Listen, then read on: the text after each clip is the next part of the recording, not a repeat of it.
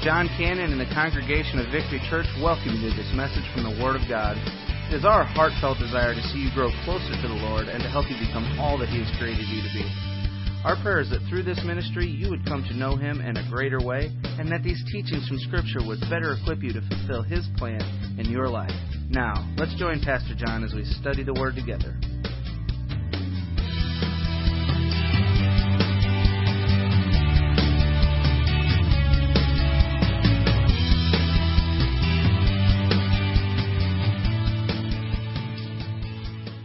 Your Bibles, if you will, please, to the book of Daniel, chapter number one. Daniel, chapter one. Today, um, I had full intentions of, of, of moving off of. We're still going to be in the series, Reclaiming Our Culture, uh, but I was going to kind of move or transition into chapter two of Daniel and move a little further. But I just not I just could not get away from from Daniel chapter one. I feel like last week I, I pretty much laid the foundation and kind of laid the uh, gave the introduction for the entire series, and then right at the very end, I threw in a couple points uh, from Daniel's life. But I want us to go back and reiterate the last part of what I did not give much time to last week, the last part of my message, where we talked about two areas that we see in Daniel's life. So, with your permission, I'd like to lean into. Everybody say lean into. We're going to lean into Daniel chapter 1 a little bit and uh, lean into a little bit of what Daniel uh, had already decided in his life. And listen, church, if we're going to make a difference, and I laid the foundation last week, I shared with you some of the battles that we're in. And by the way, please, please, please, please don't misunderstand me. When I talk about going back out and reclaiming our culture, I am not talking about we as Christians go out and start killing people that do not believe what we believe. You understand what I'm saying? I, I am amazed. There's a whole movement out there of people that kill people because they don't believe what they believe. That is not what I'm. Everybody say that's not what we're talking about.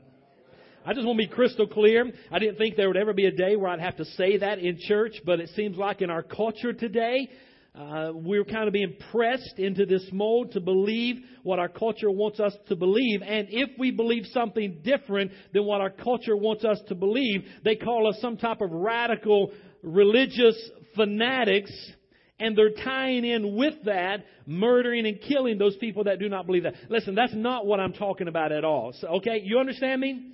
I, I think you already know that. I just want to say that for this goes out on the podcast, and there's thousands of people that potentially can listen to this, and I want them to understand where I'm coming from, right? You, you understand, right? So what I'm what I'm talking about is is is starting to make a stand. Now next week you don't want to miss next week. I'm real excited about next, next week's message. Uh, we're going to lean into Daniel chapter 1 again today. Uh, we're going to unpack a couple things here with that. Uh, that has to do with the introduction, the foundation that we laid last week. Uh, next week, we're going to jump over into Ephesians chapter number 6. In Ephesians chapter 6, you understand what is there, right?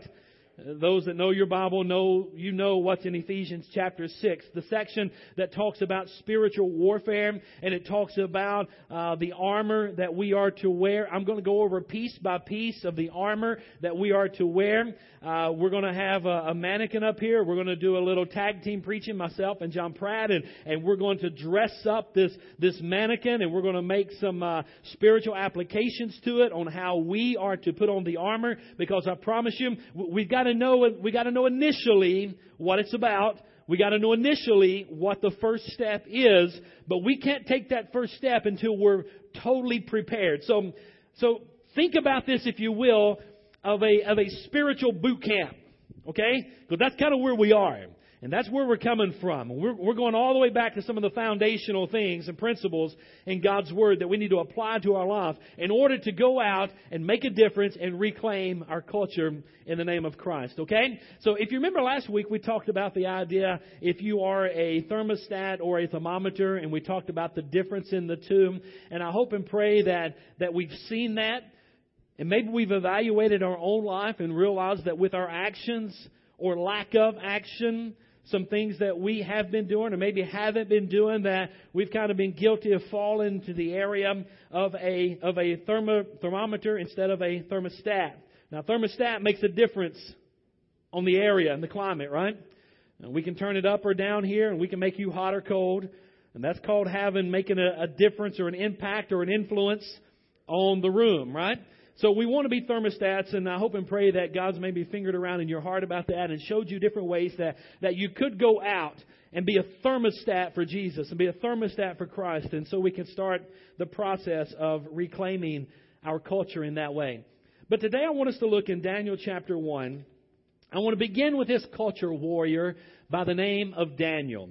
Now we're going to spend um, quite a few weeks unpacking Daniel, discovering more and more about him. Uh, so we're going to look more and more in the life of Daniel. We're going to go call time out next week and go to Ephesians 6 and talk about the armor that we're to put on. We're going to come back into the book of Daniel. We're going to go a few chapters in. We're going to call time out. We're going to go back and look at the life of Jesus and see some of the tools that he used to reclaim his culture or to make an impact or a difference, I should say, in his culture. We're going to look at some of those tools that he used. Then we're going to come back to the book of Daniel, okay? So, as I told you, this is not something I prepared for for many months.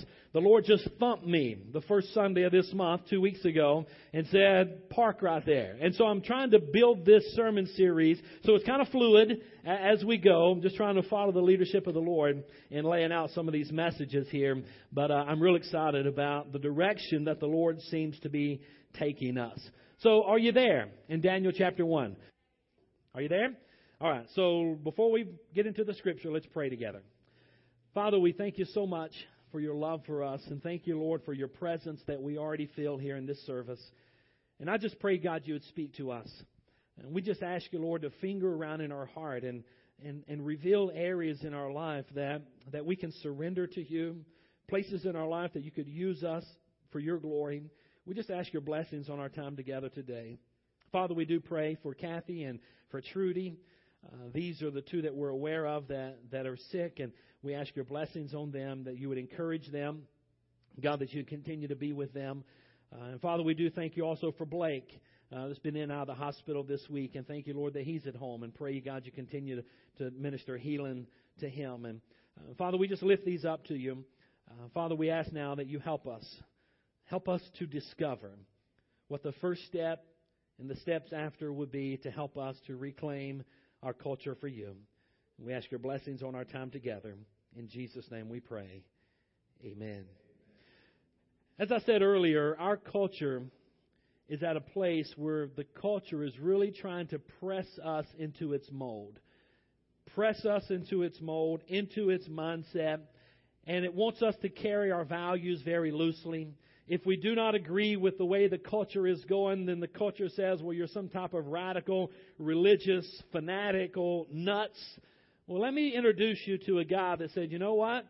I am not going to allow you to push your, your culture, your mindset, your thinking, your social activity, and how you do things into my life. I am going to stand and make a difference. Which, by the way, in the book of Ephesians, that's, that's what we're to do. We're to stand.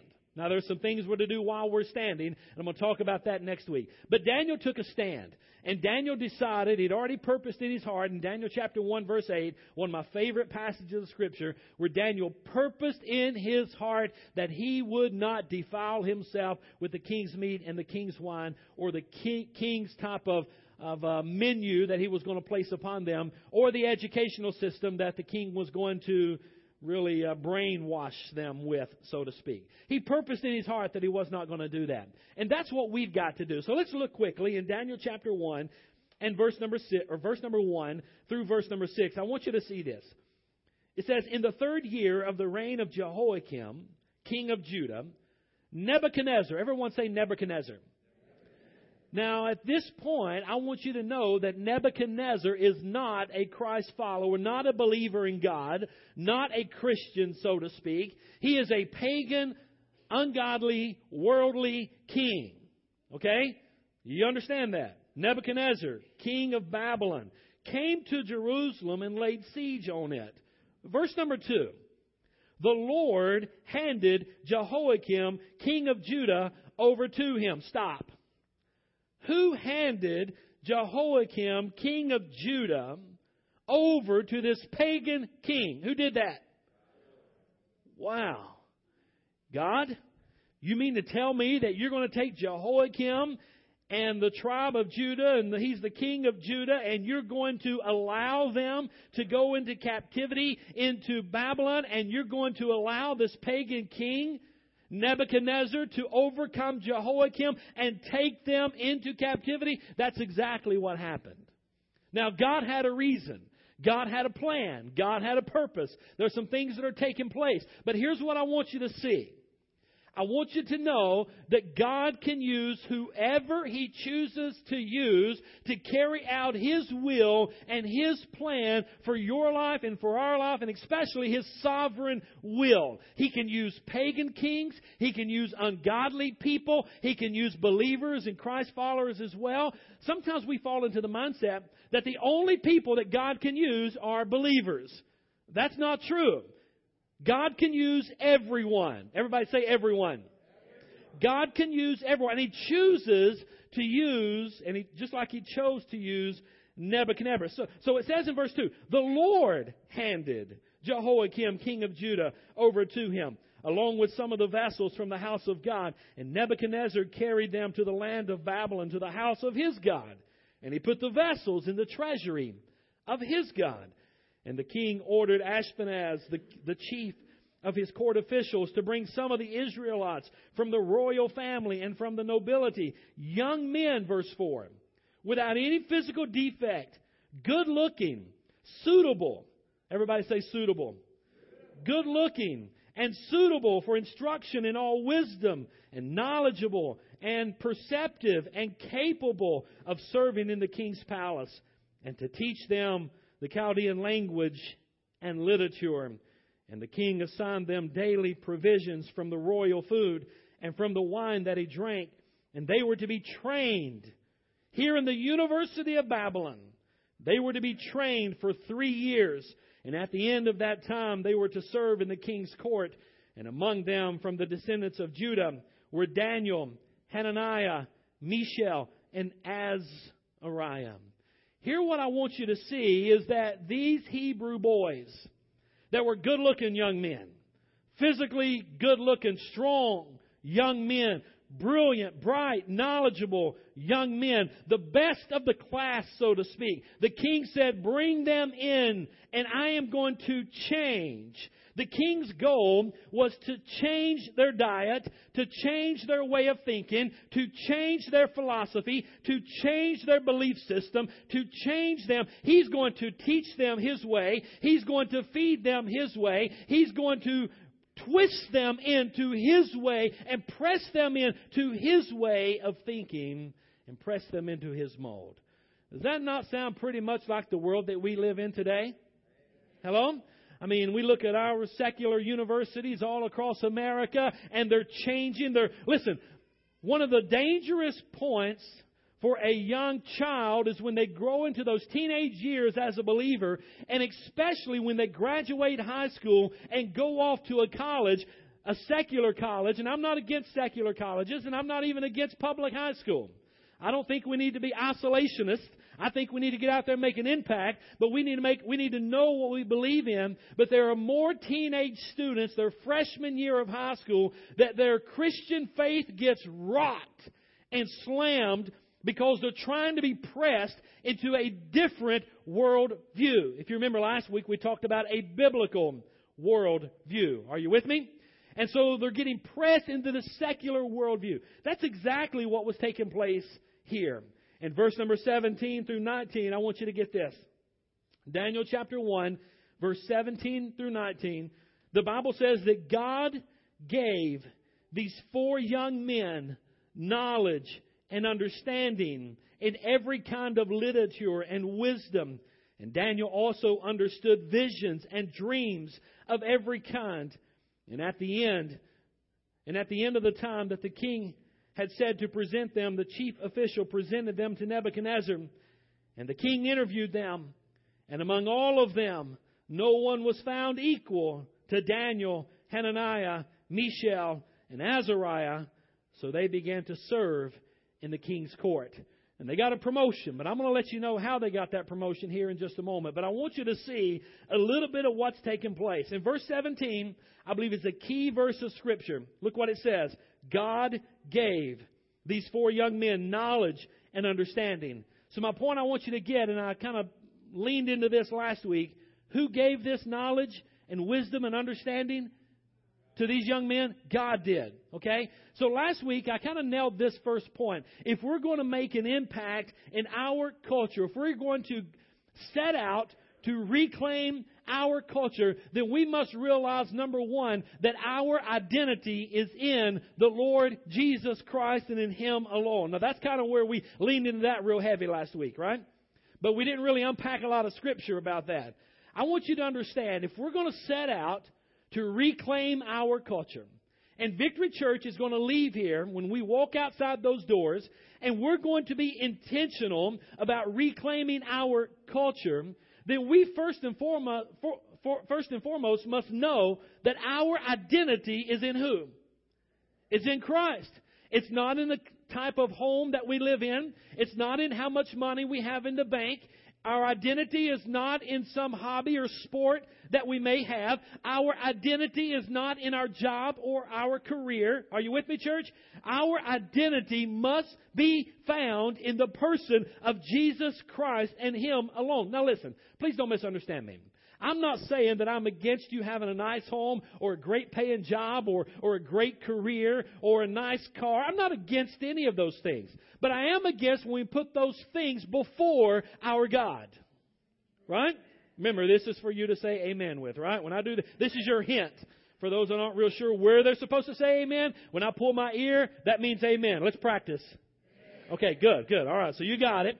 So we got to realize that our identity is in the person of the Lord Jesus Christ. Let's look at a few verses of scripture in Psalm 139 verse 13. I just have the reference up there, so you have to look in your Bible if you want to follow along. But in Psalm 139 and verse 13, the scripture says, the psalmist is call, calling out to God, and he says, You created every part of me. You put me together in my mother's womb. Now the psalmist is crying out to God and he's acknowledging that God created him. You see, that's the problem with a lot of people. A lot of people don't believe in God, and they certainly don't believe that God's involved in creation, let alone creating them. Listen, God has created every single thing in this world, every single person on this world, in this world. Psalm 139, 13, you created every part of me. Say every part. He didn't say you created a part of me. He didn't say you created a spiritual part of me. No, God says, the psalmist says to God, you created every part of me. You put me together in my mother's womb. Do you think God's involved in creation whenever a husband and a wife conceive and, ha- and start the process of having a child? Do you think God's involved in that? Sure he is. God's involved in that. And so he says that you put me together in my mother's womb. Jeremiah chapter 1 verse 5. This is when God was calling Jeremiah into the, or as a prophet. He's reminding Jeremiah of a few things. Look what he says in verse 5 of chapter 1. He says, Before I formed you in the womb, I knew you. And before you were born, I consecrated you. I appointed you as a prophet to the nations. So here we see that Jeremiah's identity is in God. The psalmist's identity is in God because they realize that God created them, that God called them. God's telling Jeremiah, I called you to be a prophet to my people before you were even born. While you're still in your mother's womb, I had a plan and a purpose for you. And guys, we've got to, we've got to get to the place where we realize that none of us are here by accident. None of us are here by mistake. I don't care how you were conceived, right? Mom and dad may have had an accident, but God didn't have an accident. Are you with me, church? You've heard people say that. You've heard parents say, whoops, uh oh, didn't expect that one. You may not have expected it, but God did. Right? Philippians chapter 2, verse 13. Listen to this. It is God who, has, who is at work in you, both to will and to work in His good pleasure. I love that verse. Who is it that's at work? Who's working in Victory Church? Who's working in our life? Who's going to work when we set out to reclaim our culture? It's God working in us. Philippians 2:13. It is God who is at work in us to do what? To carry out his will and to work for his good pleasure. In other words, God has a plan for every single one of us. So we've got to get to the point where we realize that our identity is found in the person of the Lord Jesus Christ and in Him alone. Daniel understood that. When Daniel was carried into Nebuchadnezzar's court, into the University of Babylon, he had realized that God had gifted him, that God was with him. And he sat there or stood there knowing that his identity is in God. I love the message paraphrase of the Bible. Now, listen, I like to read the message Bible just to read for devotion. I do not study from it because I think it leaves out a whole lot. I think it's very lacking whenever you really get into deep biblical study. But it's a good devotional read. So here I want to read this to you out of the message paraphrase version of Eugene Peterson's translation, or I should say just version of, of the scripture. Listen to what he says in Romans 12, verse 1 and 2. So here's what I want you to do. God helping you, get this, take your everyday, ordinary life you're sleeping, you're eating, you're going to work, you're walking around life, and place it before God as an offering. Let's call time out right there. In this paraphrased translation of Scripture, Eugene Peterson is pulling out of Romans chapter 12 and verse 1 that take your everyday life. You're eating, you're drinking, you're sleeping, you're going to work, you're walking around in, in life, and lay that before God as an offering. In other words, when we get up in the morning, we need to say, God, thank you for a good night's rest. Here I am. Use me. I lay my life before you as an offering. Help me to make an impact for you. I mean, the point is we've got to be intentional about that. So he says, place it before God as an offering. Embracing what God does for you is the best thing you can do for Him. I like that. Embracing what God does for you is the best thing you can do for Him. Then he says, don't become so well adjusted to your culture that you fit into it without even thinking. That's where so many of us make a mistake right there. We become so well adjusted to the culture that we simply fall into its mold without even thinking about it. Sometimes what we need is really just a spiritual awakening. We need God to sound off, if you will, the spiritual alarm clock in our life and reveal areas in our life that we have just slumbered and fallen asleep and start fitting into the culture without even thinking about it. Right? So that's what he's telling us to do. Instead, he says, fix your attention on God. You'll be changed from the inside out. Readily recognize what he wants from you and quickly respond to it. Unlike the culture, uh, culture around you, always dragging you down to its level of immaturity, God brings the best out of you and develops well formed maturity in you. I love that Romans 12, 1 and 2 passage in the paraphrase translation there because it really kind of hits home with us. Sometimes we fall asleep, spiritually speaking, and we wake up and we realize that we've allowed ourselves to adapt into the culture, to fall into the mindset of the culture. And that's where we need that awakening from God. And I believe that's what God's starting to do here at Victory Church with this message and other things that are taking place. God is starting to wake us up and to get us ready to go out. So we've got to realize that our identity is in Christ. Everybody say this. Our identity is in Christ. Say it together. Our, one more time, our Throw number two up there. If we're going to reclaim our culture, then we must realize that our identity is in Christ. It's not in the world. And number two, we must have solid biblical, everybody say biblical, solid biblical convictions. Now let me say this. It seems like every believer has some sort of conviction. Right? And I've ran across some believers that have been walking in the way of Christ for many years that bring along these preferences and turn them into theology and take a position on it and now have a conviction about it. But the unfortunate thing is there's not chapter and verse for it. Are you with me? We've got to be sure that our convictions are biblical convictions. Are you with me, church? You got to be sure, you got to be dead level sure, that with every conviction that you are proclaiming, with every conviction that you're taking a position on, with every conviction that you're taking a preference on. You must be dead level sure that you have chapter and verse for that conviction. Are you with me?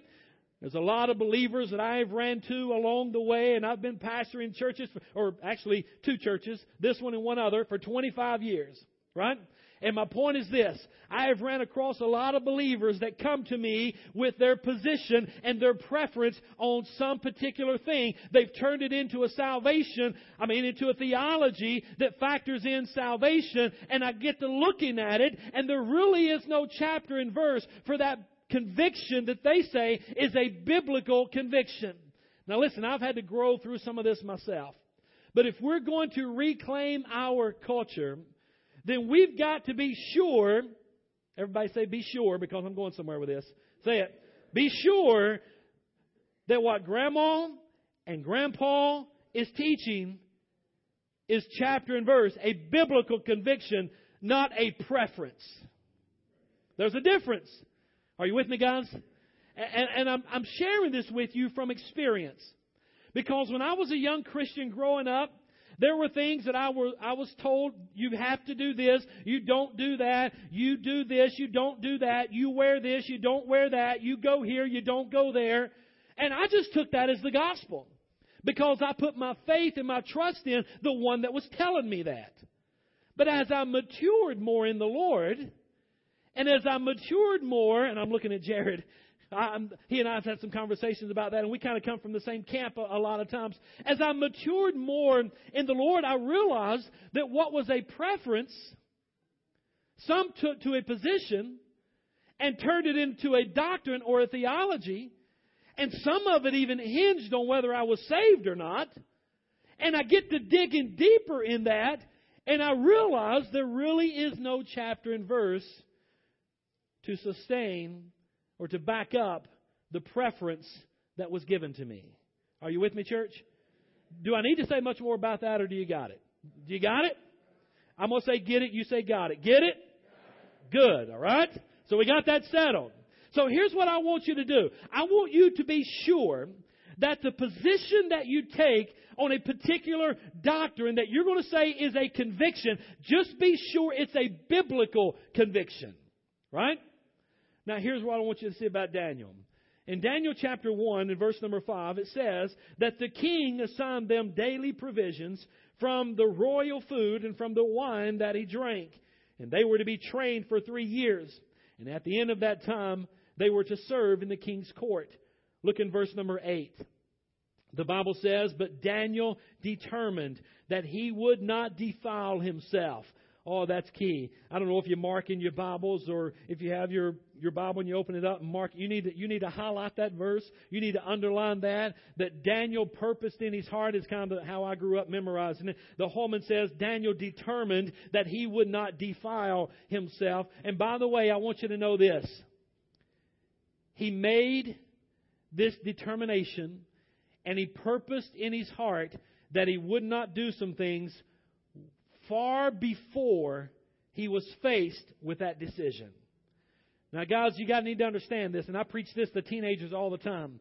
You've got to know where you stand on things before you are confronted with possibly that temptation.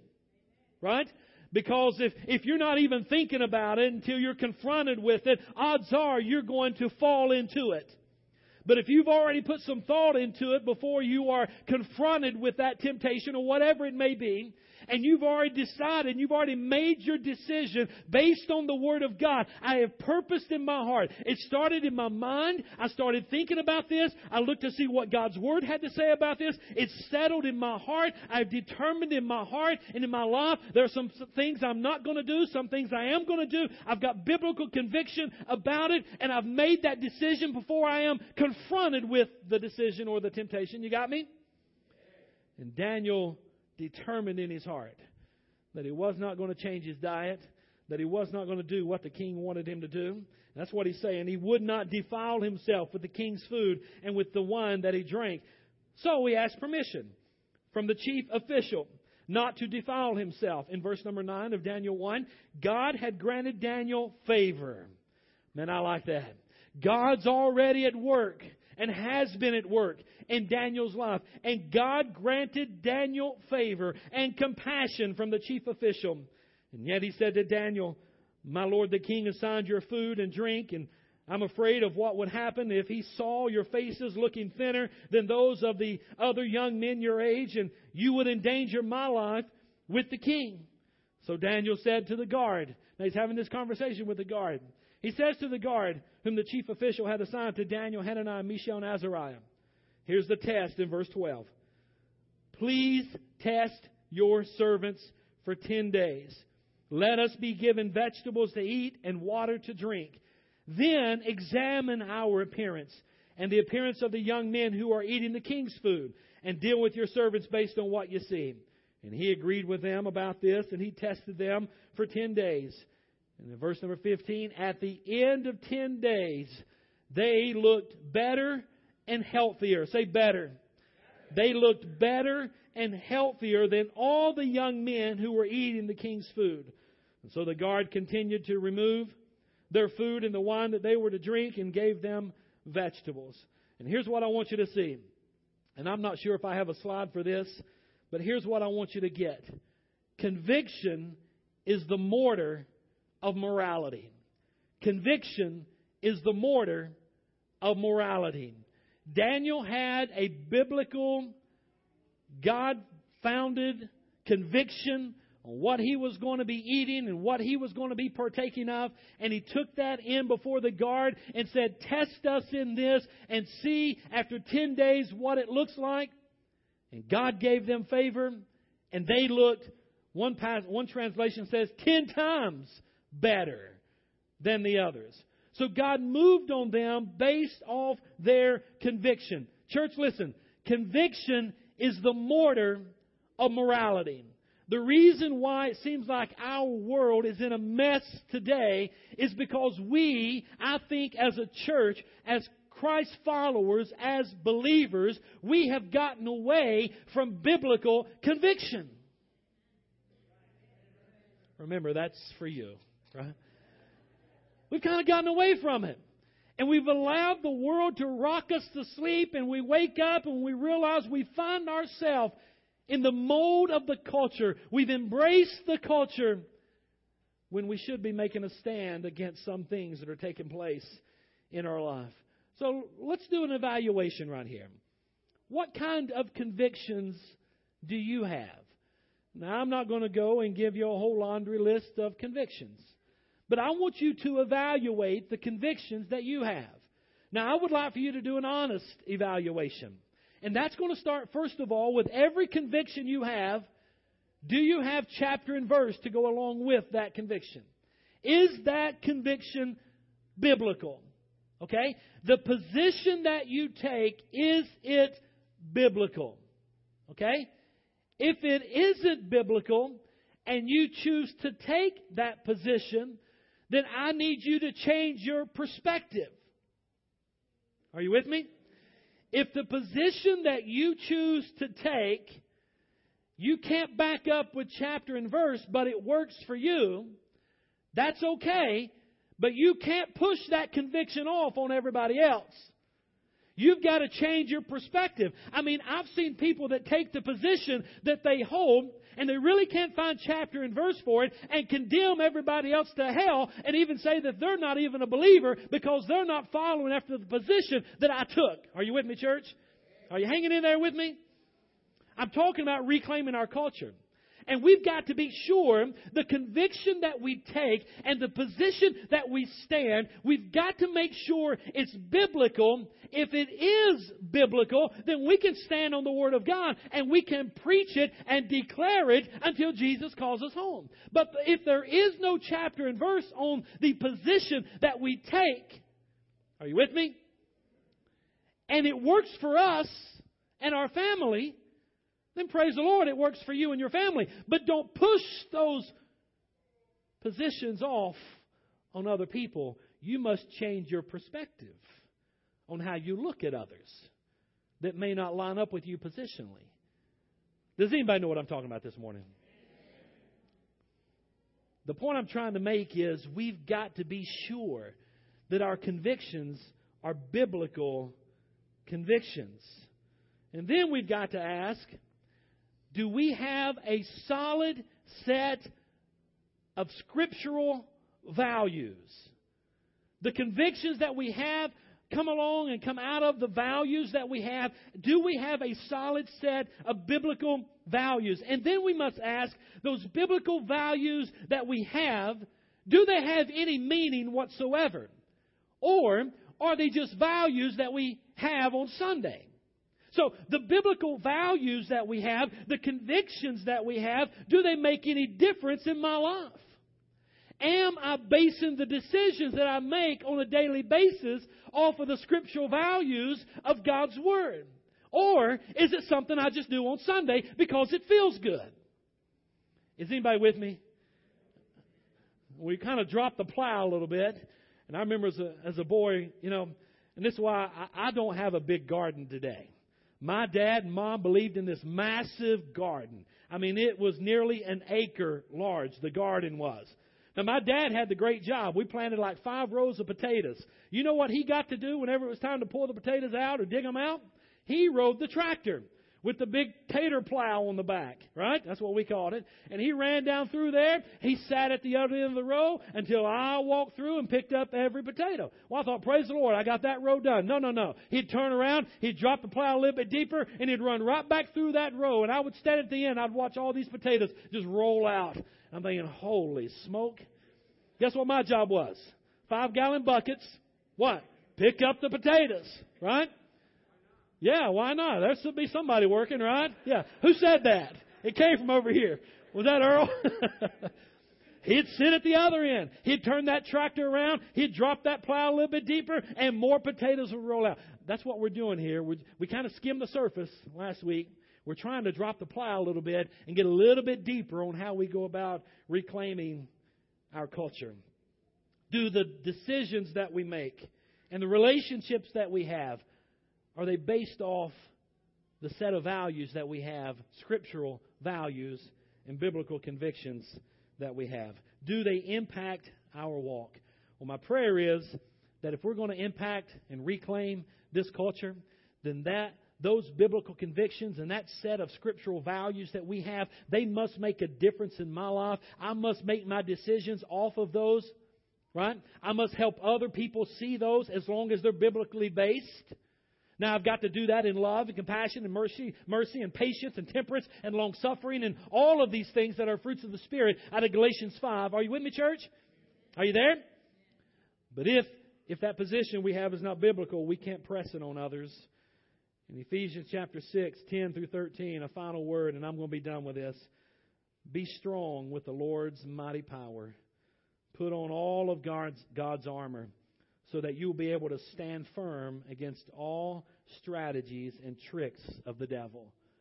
I'm going to unhook right there because I'm going to hook back up there next Sunday morning, and we're going to unpack that a little bit, and we're going to see what this armor is that we need to be wearing to go out and make a biblical difference and reclaim our culture. What are you placing your hope in? What are you placing your hope in? Well, for me,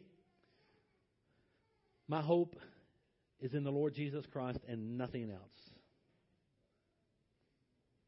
Painted on the foundation of this back wall, when they poured the footers, I came out here and spent several hours just by myself.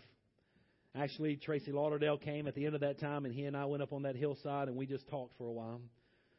But after we'd poured the footers and we're getting ready to erect this building, I had a spray can and I went around and I wrote scripture and I wrote different things that were meaningful to me from God's Word on the foundation of this building. And then as the walls were going up and the framing was going up, I wrote scripture over the entryway of the doors I wrote scripture over the entryway to our children's section. I wrote scripture over the entryway to what was going to be our nursery. I wrote scripture over the entryway what was going to be our offices. And just those metal studs and a sharpie. And hours just writing. Matter of fact, the inspector came and said, What's all this? And I said, That's what we're building this church on, is the scripture, the Word of God. But across the back footer is one of the old hymns that I remember singing as a boy. It's still very dear to me today, and I think I have the words for it. I want you to see. My hope is built on nothing less than Jesus' blood and righteousness. I dare not trust the sweetest frame, but wholly lean on Jesus' name. Sing it with me. On Christ the solid rock I stand. All other ground is sinking sand. All other ground is sinking sand. When darkness veils his lovely face, I rest on his unchanging grace. In every high and stormy gale, my anchor holds within the veil. Sing it out. On Christ the solid rock I stand. All other ground is sinking sand. All other ground is sinking sand. His oath, His covenant, and His blood support me in the whelming flood. When all around my soul gives way, He then is all my hope and stay. Sing it out. On Christ the solid rock I stand, all other ground is sinking sand, all other ground. I love this last verse. When he shall come with trumpet sound, oh, may I then in him be found, dressed in his righteousness alone, faultless to stand before the throne. Shout it out. On Christ the Son. Sing it.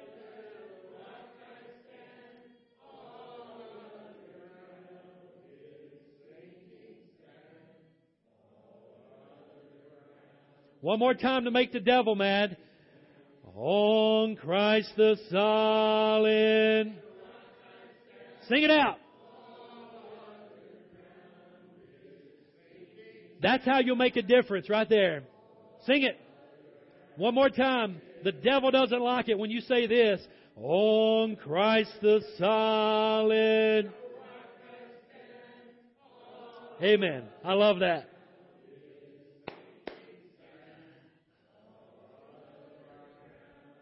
Let's sing it one more time because I want to sing it with you, okay? Here we go. On Christ the solid rock I stand, all other ground is sinking sand. All other ground. Here's what I want you to see.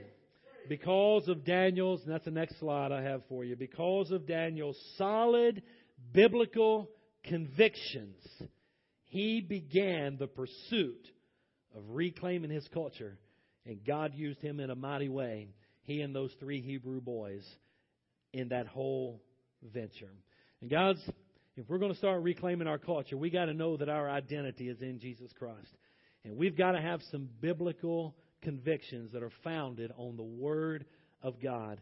And when that happens, we're ready then to put on the armor of God and to walk out these doors and start making a difference. So the question is, as the band comes, I'm done. Romans chapter 10, verse 11 says, Anyone who trusts in Him will never be put to shame. Anyone who trusts in Him will never be put to, to shame. So as we go about reclaiming our culture, we have a choice. And the choice is this Am I going to fit in or am I going to stand out? Am I going to go with the flow or am I going to run against the wind? I don't know about you, but I've tried to make myself as aerodynamic as I can be, and I am going to run against the wind, right? And I'm going to make a stand for Jesus. Now, I'm going to do it with love, and I'm going to do it with compassion, and I'm going to do it with mercy. and I'm going to do it with patience, and I'm going to do it with long suffering. I'm going to use Galatians chapter 5, the entire fruit of the Spirit. Hopefully, I'm, that there's evidence of that in my life as I'm doing this, but I refuse to fit in. I'm going to make a stand. And I'm going to run against the wind. I hope you will make a stand with me. And I hope you will run against the wind with me. Maybe we need to make the old Bob Seger, Bob Seger song Against the Wind our theme song for 2015. I don't know, just a thought. But we need to run against the wind, right? We need to paddle our boat upstream. We need to quit just going with the current. Turn that thing around and say, I'm going to make a difference. And I'm going to stand for God. Why don't we stand together and we have a song? Let's sing a little bit of this song. Got a little bit of this song to sing? No? No? Okay. Don't don't don't sit back down then. Let, let's do it. I'm sorry. I'm sorry. Well, bow your heads. Close your eyes. Father,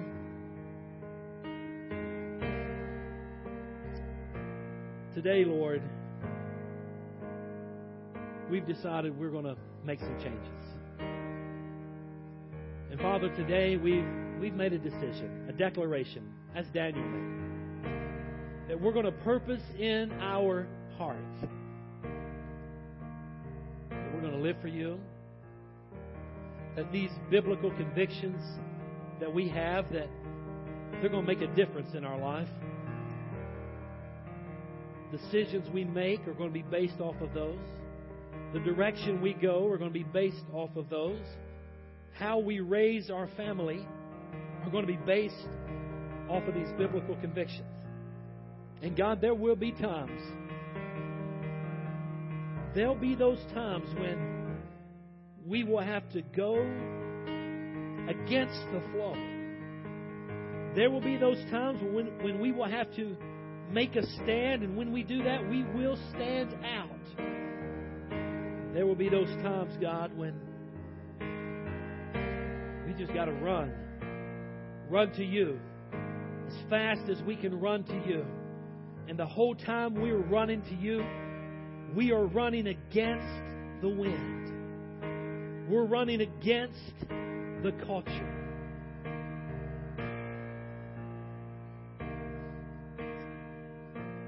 But we're going to determine today that as for me and my house, we're going to serve the Lord. We're going to live for you. Father, help us to do that. Maybe you're here today, and this is our time of invitation. Maybe you're here today, and and first and foremost, you haven't come to the place where where you've had and made a relationship with, with God. And I want to help you with that. If there's anyone here that needs to maybe do business with the Lord, now's the time to do that. I'm not going to ask anyone to come forward. I'm not going to ask you to raise your hand, taking all those pressures off. All I'm doing is asking you to sincerely in your heart right now, just do business with the Lord. Is everything well with your soul? Have you trusted in Jesus Christ as your Savior? And if you haven't, then maybe you'd like to pray along silently a little prayer like this. Say, Dear God, I realize that I was born into this world a sinner. And I believe that Jesus is the Son of God. And believe He lived a sinless life and He died on the cross. And Scripture teaches us that you laid all the sins of the world upon Him and he paid our price for sin. He died there and he was buried and he, he rose again victoriously that third day. And right now he's seated by the right hand of God the Father. And Lord, right now I just ask you to forgive me. Come into my heart, into my life, redeem me, save me, make me one of your children. The best I know how, sincerely as I know how. Jesus, I put my trust in you. Help me. Help me, God, to live for you. Forgive me of my sins. Be my Savior. Be my God. If you're here this morning, you prayed that prayer, I want you to know that you are now a child of God. And but maybe you're here and you say, Preacher, I've done that a long time ago. Maybe what you need to do is just recommit your life to Christ today. Maybe the fire is going out. Maybe it's just a little ember that's just glowing ever so slightly. Why don't you fan that flame today? Why don't you recommit your life to Christ today and rededicate yourself to Him and purpose in your heart that you're going to live for Him and you're going to serve Him and you're going to you're going to run against the wind and you're going to make a stand for God and you're going to allow these biblical convictions and these set of scriptural values to be real in your life and you're going to start making decisions in your life based upon those and right now you look and you realize you haven't been doing that why don't you simply just ask God to forgive you? 1 John 1 9 is in the book just for you. It says, If we confess our sins, that He's faithful and just to forgive us and to cleanse us of all unrighteousness. Why don't right now you just ask God to forgive you? Father, for that individual, I pray, God, you forgive them today. Thank you for your grace and your mercy and your forgiveness. Give us strength, give us boldness, give us courage to go out and not be mean spirited but go out and make a difference. Start reclaiming our culture. In the name of Jesus. We commit all these decisions to you and pray that you'd work in each and every heart. Father, we love you and we praise you. In Jesus' name we pray.